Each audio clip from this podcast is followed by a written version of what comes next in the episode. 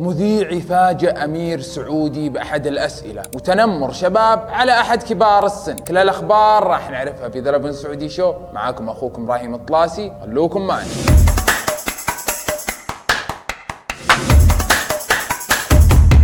الشاعر الأمير عبد الرحمن بن مساعد المبدع بأسلوبه وطرحه. طلع في أحد قنوات البودكاست وقام يسأل المذيع أكثر من سؤال. من بين الأسئلة اللي كان يسألها وأسميه سؤال دس السم بالعسل. تخيلوا معي سأله سؤال هل ترضى أحد بناتك يدخلون مجال التمثيل؟ اسمعوا الأمير وش رد عليه. بناتك قالوا لك بدنا نعمل نحن نشتغل بالتمثيل بالفن والتمثيل. بتوافق أو لا؟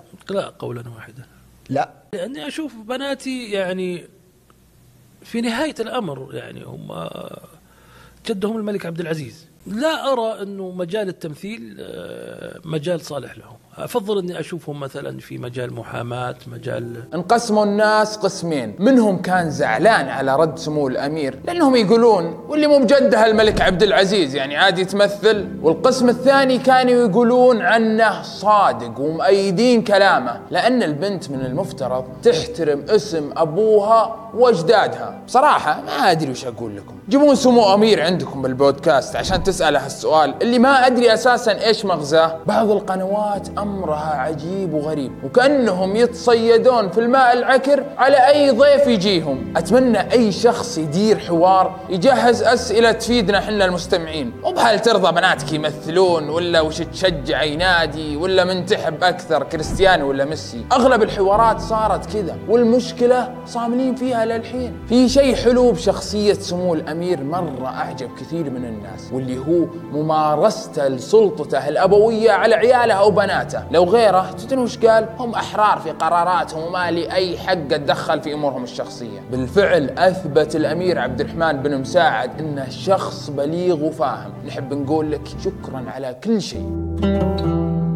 في بعض الناس تحزن عليهم بسبب طقطقة الناس على أشكالهم أو لبسهم أو حتى أسلوبهم. والبعض الثاني تشوفه يستاهل لأنه هو اللي يظهر للناس بهذا الشكل عشان مجرد شهرة وتجميع كم متابع. يعني من الأساس هو اللي يبغى الناس تطقطق عليه عشان يجيب مشاهدات. يا سلام. ساعة ذهب 16000 ريال. سلام. ساعة فلزاتي 5000 ريال. يا عمري. شماغ دم رحمته مسكين كل من وقف صور معه طقطق عليه. المشكلة إنه كبير بالعمر ولابس لك ذا العقال اللي كذا كبره كنه كفر. وشماغ أحمر ما أدري وش مغطسة فيه شكله بفهمته. ولا بعد لابس له ساعتين ما أدري. إيه شنو أنت تقول لي ساعتين وأنت لابس ثلاث ساعات؟ معليش معليش يا حبيبي حتى بالقدس أغنى شخص بالعالم ما سواها. ليش؟ ليش تعرض نفسك للأمور هذه؟ ممكن بعضكم ما عرف هذا الشخص. تراه كل يوم تحصله بمول ولابس لك ذا السماعة السلك ويدور من الفجر لين 12 الليل ويشخص على الناس بقيمة ملابسه وجوالاته. أقول لك شيء يا أخي ارحل! وهذه كانت آخر أخبارنا في ذا سعودي شو. كان معكم أخوكم راهيم الطلاسي. لا تنسون تشتركون في قنواتنا. سلام عليكم.